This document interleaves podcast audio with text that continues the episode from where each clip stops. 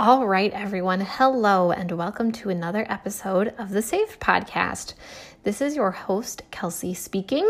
I am so thankful for just the amount of fun that I have had so far recording this podcast and meeting the people that have listened to it. And it really has caused me to grow in my own faith as well, as I've been doing more research and searching God's word for his heart and what he has to say on some of these topics has really encouraged me to go deeper in the word and deeper in understanding the original text and deeper in prayer and reliance on the Holy Spirit for what it all means. It's just been a great experience so far, and I'm really thankful for you guys that are listening and that have jumped on social media or emailed me or all of those wonderful things. It's just so exciting to begin building this community, and I'm excited to see what the Lord has in store for our little community next. Just to give you an update on what's happening here in our schedule for the next few weeks, my husband and I are going backpacking, and we are chaperones on this backpacking trip. It's with some older high school students. We are leaving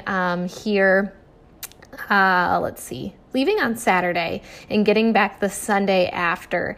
So that means that we will not, and by we I mean I, will not be posting a podcast on the 8th of July instead, or the week of the 8th, because as you guys know, I said I'd be posting on Monday, but it's been more like Tuesday lately. So I will not be posting the week of the 8th, but I plan to be back online the week of the 15th. And I have some great topics that have been suggested or people have asked me about that I really look forward to talking with you guys about and getting online about. Of course, if you have anything you would ever like to hear about or something you'd like clarified, you have comments, you have questions, feel free to send me an email at thesavedpodcast@gmail.com or finding me on Instagram again at thesavedpodcast. So let's jump into this week's topic, made in God's image. What exactly does that mean, and what does it even apply to? Is it even relevant? Well, as I was working on the outline for this podcast, I realized it is very relevant, and it applies to a lot of things that we're dealing with in our culture today. And with that being said, I'm going to try to keep each topic as efficient as possible, meaning I would like to use my words in a way that it's not overwordy and I'm not over-explaining things, but also want to make sure I do the topic justice. So where are we starting? Made in God's image. We have really started at Genesis quite a few times with quite a few subjects at this podcast, and that's where we're starting today.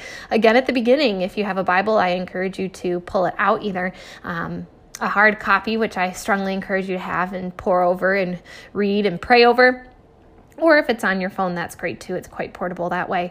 We're in Genesis chapter 1, and specifically I'm going to read verses 26 through 28. The first 25 verses of the first chapter of Genesis are going into detail about how God created the whole world and everything in it, everything from the stars, from the seas, to the land, to all of the creatures, all of the plant life, everything he has created. He himself created everything. He had a grand plan. There's no random chance that you're here today. There's no random chance that the universe just came to be, and one day we were little microbes that climbed out of the ocean as slime and are fully reasoning and thinking humans today. Again, God had a plan. God has a plan. And that's what has been discussed in the first 25 verses of Genesis. Then as we get to verses 26 through 28, we get a little bit more detail about how God created man and woman. Starting with verse 26.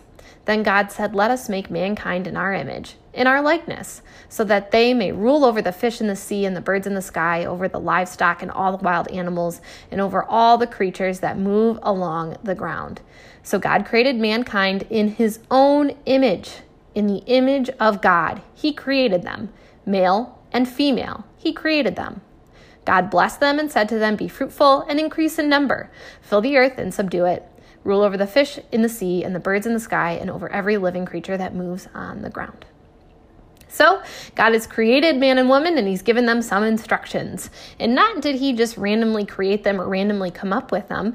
It says in the text that God created mankind in his own image. That's a pretty hefty statement. I know I've been guilty of just perusing over it and being like, oh yeah, made in God's image, cool.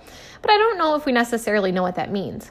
Of course, when Jesus came to the earth, he was in the form of man, but really Is this verse just talking about physical characteristics, or is it more so talking about the value of life, the value of the human life specifically, and tell us a little bit about our emotions and our ability to reason? So let's start first by talking about how, we're going to talk about being made in the image of God and how it impacts two different relationships.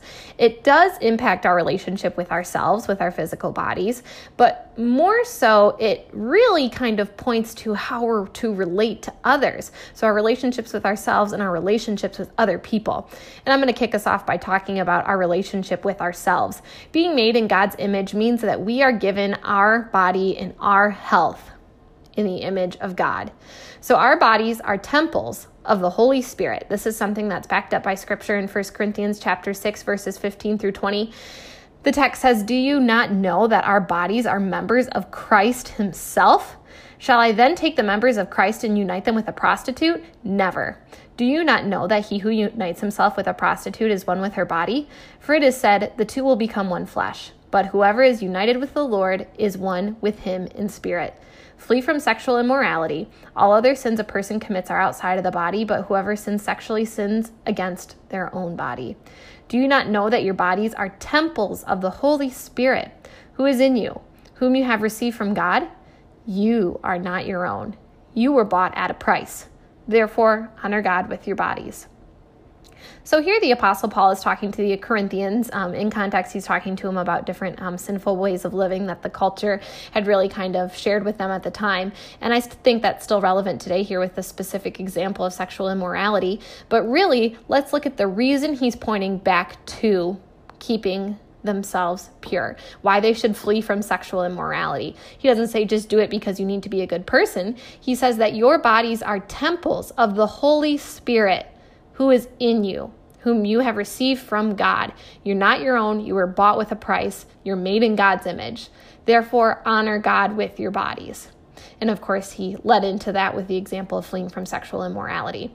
So as we consider the implications of being made in God's image, let's talk about a little bit how that relates to our body, how that relates to this passage.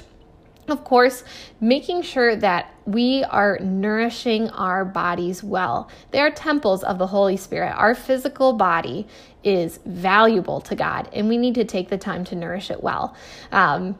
This is something that I hope gives you some biblical background. I think we all know your typical reasons why you need to get healthy, why you need to eat well, also why you need to exercise, is so that you can be healthy and live a longer life. But also it's honoring to God to take care of the body you've been given, the body that's been made in him, in his image, making sure that you're nourishing it well, making sure that you are exercising, making sure to eat healthy foods, to get the rest that you need, that you're resting well, and also that you're not engaging in those harmful behaviors, whether it be sex, whether it be excessive drinking or drugs, any kind of substance abuse, things that harm our bodies. And you've heard me talk about this before. If you haven't, go and listen to my podcast about marriage advice with Adam and Eve. I'm not talking about all sex being bad. I'm talking about sex outside of the design of marriage that God has given for us, which is with one man and one woman, monogamy for the rest of their lives. That kind of sex is great and honoring to God, but the kind where we treat it poorly, where we treat it for our own glory, it becomes idolatrous, and just statistically, you're more likely to contract an STI or something that just harms your body in the long term. So I'm going to leave that there on what are we doing well with our body when we aren't nourishing it well, when we are overindulging or maybe not giving our body the nutrients that it needs and depriving it. If we're not exercising well, either again, too much or too little, if we're not taking that time to rest, if we're engaging in those other harmful behaviors, essentially we're kind of engaging in a type of idolatry. We're saying that we can be like God in that, let's say, we don't need to rest well. I can be everywhere at all times and I can do everything. I never need to rest. Unfortunately, that's a sign of an idolatrous heart. Whether we're overindulging with food or we're exercising not enough or too much, again, we're not relying on God. We're not trusting the gifts that he's given us or taking good care of them, but instead we are saying we know what is best We're going to go against God's plan, and we are, again, like I said, kind of committing idolatry and trusting ourselves more than God. So that's the first thing about being made in God's image. It impacts our own health. It impacts how we should view our own bodies as a temple of the Holy Spirit, as something that's valuable. Being made in the image of God also impacts how we treat others. And specifically, I'd like to start by talking about race. This is something that has gained a lot of attention right now. According to our media, America's a very racist place. I just, my heart breaks over that. If we are truly, truly at a civil rights era society, like if racism is really that bad right now, that breaks my heart, because everything in the text points to the fact that we are all equal and made in God's image. Yes, in the Old Testament, there was a group of people, a nation that was set aside as God's chosen people, but Jesus came so that we all might be a part of God's kingdom. All of the nations, all of the peoples. This is backed up by what is seen in Revelation, where it says that all nations, tribes, and tongues will come to know him. That is backed up in Colossians chapter 3, verse 11, where it says, "Here there is neither Gentile nor Jew, circumcised nor uncircumcised, barbarian, Scythian, slave or free, but Christ is in all, and Christ is all and is in all." So that is just so explicit that it doesn't matter where you came from, it doesn't matter what you look like, it doesn't matter what kind of culture you come from, it doesn't matter what the history of your country is. God's people, God's kingdom is all of the kingdoms. We are all equal. We are all made in his image. Another group of people, or another identifier, I think is a better word to describe it, that maybe we lose sight of, or something that I want to remind us of, is that when we are made in God's image, it doesn't matter what our age is. Sometimes it happens. I know I'm young, so I am like guilty of this sometimes, where it's easy, or I know it's also easy for our whole society to say, oh, people who are older, they don't know what they're talking about. Times have changed so much. I don't owe them much respect. I don't owe them much of my time. Enough of my paycheck is going into Social Security. I don't need to do anything else to care for the elderly. That is in direct contradiction of what is seen in the Old Testament and the Ten Commandments, talking about respecting our father and mother or our elders.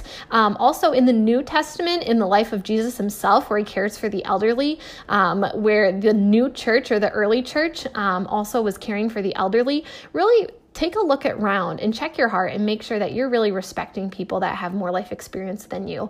And it doesn't need to be someone that's 95 or 100. I'm talking about people that are even 5 or 10 years older than you, people who have seen more life than you, people who are more mature than you, do command our respect. They're also made in God's image, and they're not any less valuable. Another group of people that possibly may be seen as less value is those that hold a disability status, whether they've been born with a disability or have been in some kind of accident or have some kind of disability, whether it be physical, emotional, or mental. I want to make sure that we're not just thinking of someone who's in a wheelchair. We're also thinking of people that are struggling with depression. We're also thinking of people that maybe have autism. People that it can be easy to look down on and say they might not be as valuable, or they don't have the same kind of rights as everybody else. And again, that is in direct contradiction with Scripture. Looking at the life of Jesus, he cared for the lame and for the sick, for those that were going through emotional struggles. He came and he healed them. He associated with them and he ate with them. He didn't look down on them, but he said, you are the people that I have come to serve. You're the people that I've come to heal.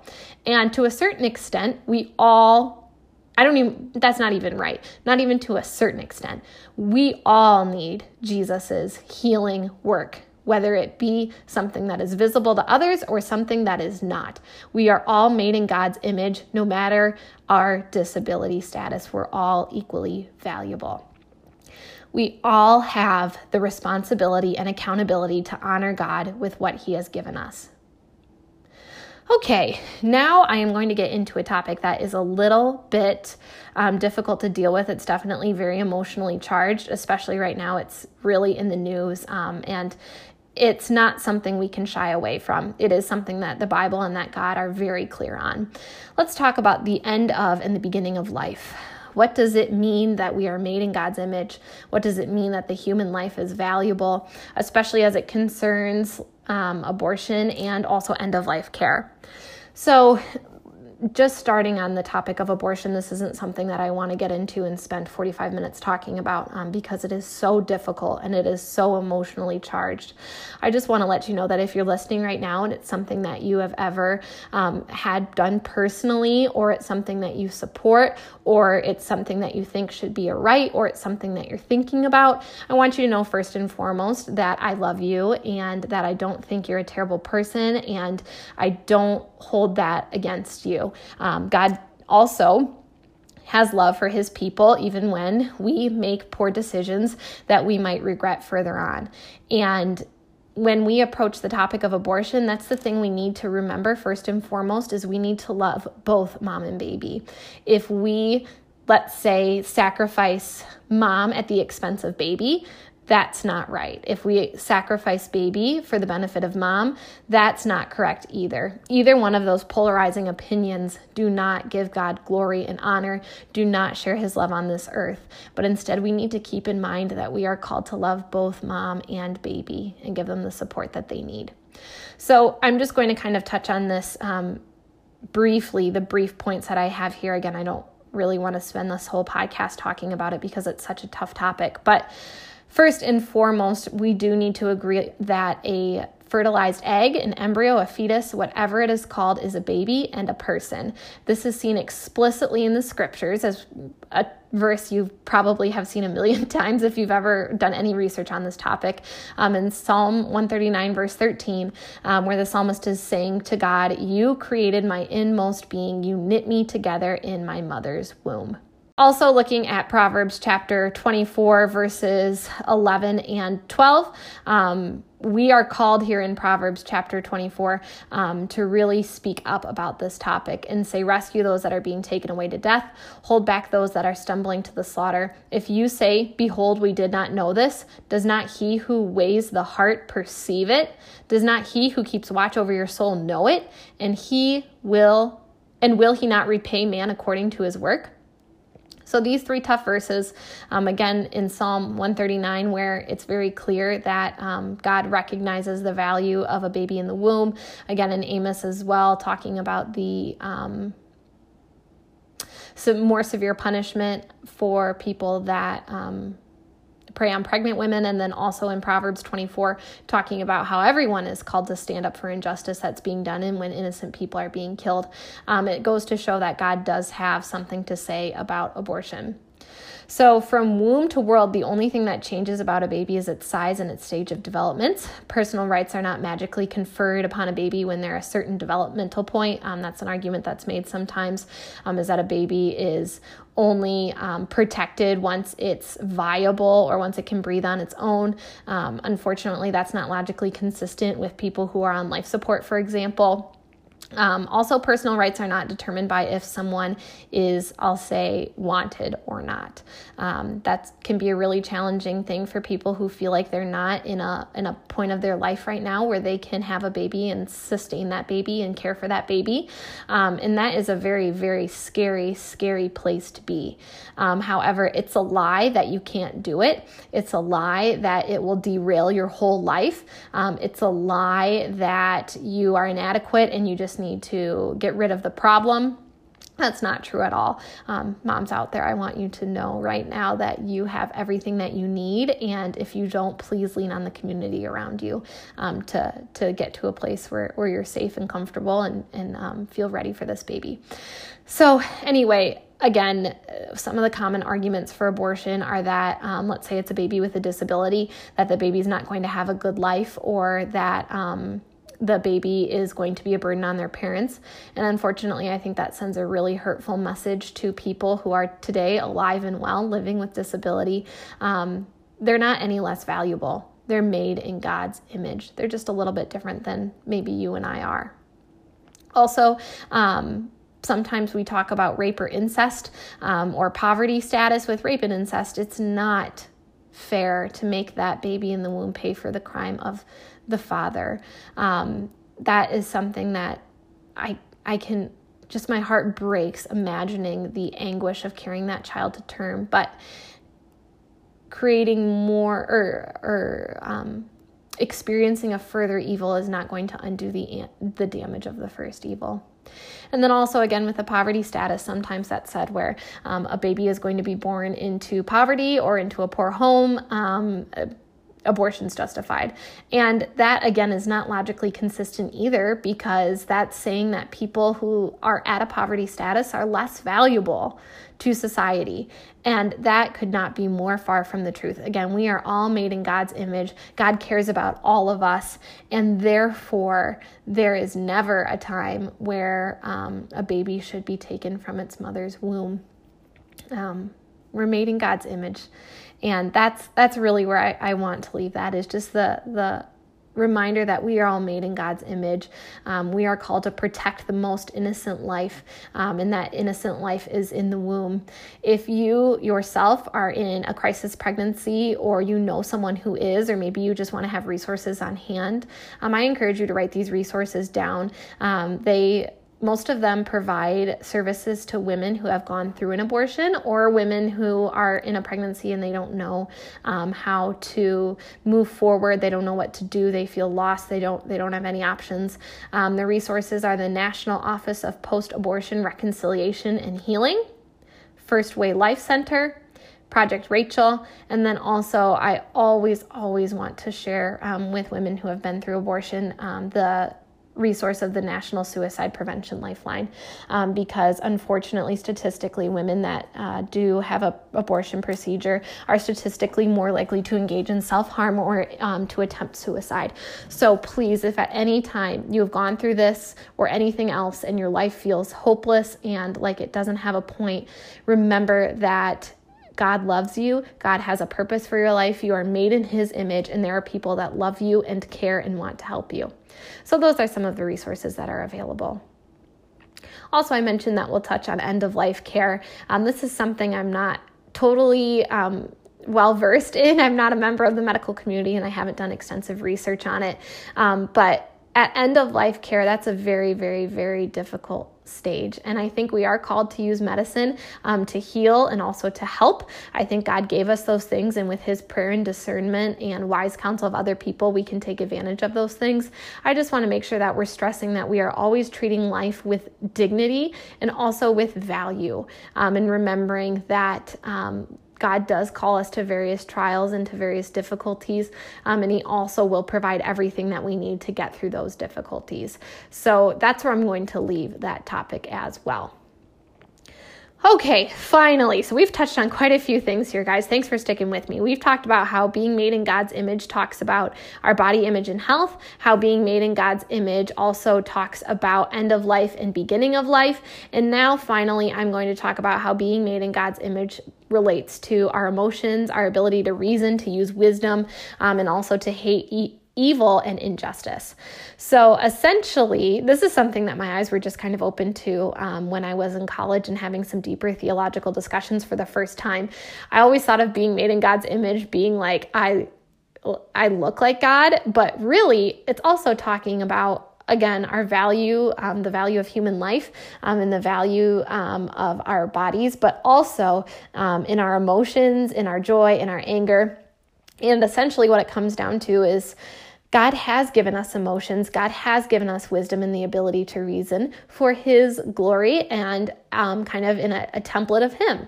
So really what we need to ask ourselves is, God has joy, and what gives Him joy, and how are those things that we can look up to and model as well? For example, God has great joy in His Son.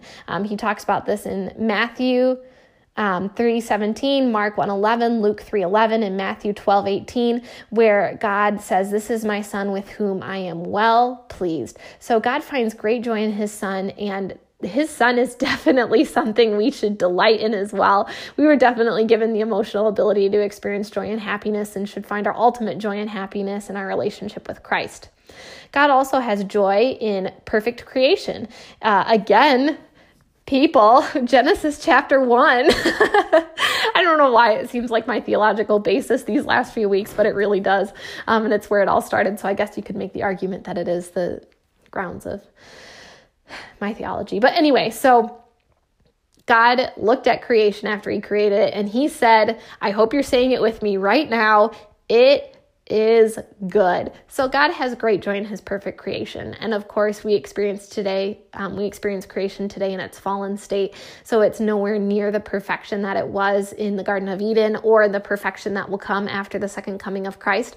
But being out in the woods, seeing the trees, seeing the forest, seeing God's creation and what he has given us the ability to build or to create, the technology that he's given us, all a part of God's perfect creation. And it brings him joy.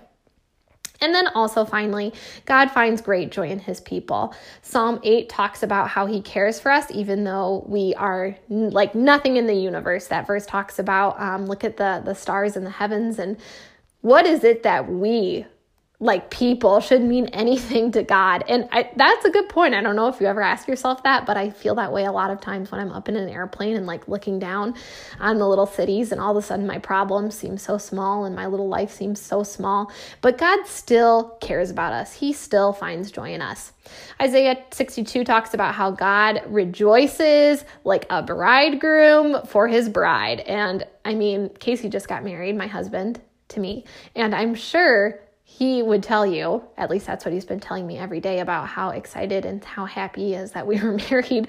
And that's the same joy and delight that God finds in his people. When they come to him, when they repent from their sin and leave it behind and come to him, and so they can be in relationship with him, that just brings his heart so much joy. That is his plans for salvation. That is something that he rejoices about, and we should rejoice too every time that we hear of someone coming to know him or coming in relationship with him or growing closer to him. Luke 15 talks about this, about how the angels rejoice. We should be pumped people for getting into a relationship with God, a relationship with Jesus. Those are the things that bring him great joy, and those are the things that we can delight in as well. Also, God does have righteous anger. Sometimes we experience anger, and a lot of times when I was growing up, I didn't really know if that was, I don't know, I'll say biblical. At the time, I would say, I don't know if this is good or not, because I didn't really understand the usage of the words good and bad, and they were overused quite a bit, and I didn't understand how they related to my walk with Christ. But anyway, what I'm saying is that God does experience anger. He hates sin. Proverbs 6, verses 16 through 19, there are 6 things that the Lord hates, 7 that are an abomination to him: haughty eyes, a lying tongue, and hands that shed innocent blood, a heart that devises wicked plans, feet that make haste to run evil, a false witness who breathes out lies, and one who sows discord among his brothers. So, yes, God does specifically hate these 7 evils, but kind of a bigger zoomed out thing, these are just examples of sin that God hates. God hates sin because it takes his people further away from him, even when he has bought them back from it. So God's heart breaks when we walk away from him, especially when we're in relationship with him and we turn to a sin that we think is better than our relationship with God, that we think God won't care about or God won't see. Whatever that sin is, whether it seems big or small, it breaks his heart, and it should grieve our hearts as well as we think about the fact that we are turning our backs on the very person who saved us so that we could have a relationship with him. That breaks God's heart. It brings him anger. And it's fair to be angry at world situations where that kind of sin is happening. It's fair to be angry at those kind of situations in your own life, remembering that God has repentance and God has salvation for a reason, and there's a place for that, and we can be bought back from that. But I don't think we can truly understand the goodness of God without understanding the absolute brokenness that each and every one of us is living in, and unfortunately are consciously choosing sometimes. And finally, God being made in God's image means that we have wisdom and we have purpose. Proverbs 2:6, for the Lord gives wisdom. From his mouth come knowledge and understanding. And in James Chapter 1, verse 5, if any of you lacks wisdom, let him ask God, who gives generously to all without reproach, and it will be given to him.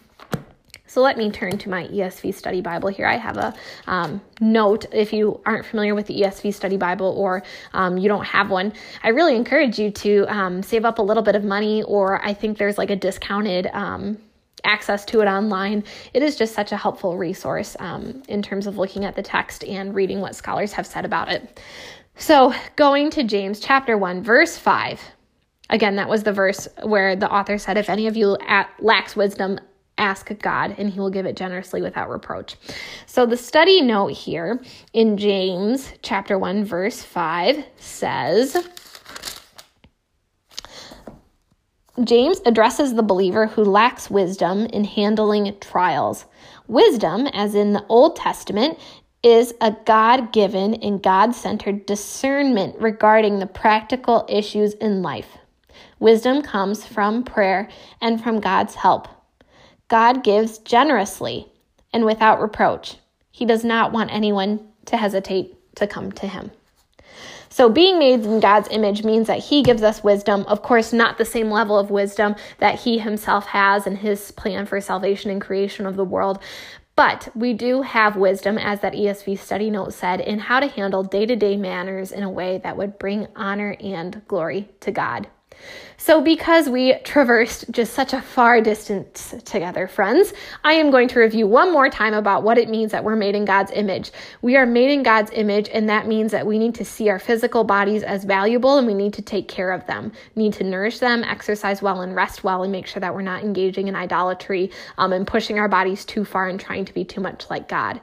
Also, being made in God's image means that we need to treat others equally. We are all equal in God's eyes. No matter our race, our age, our disability status, our gender, none of those things are biblical. I can't push that enough.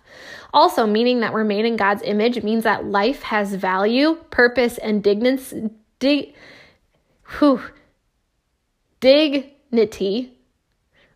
at the end and beginning of life.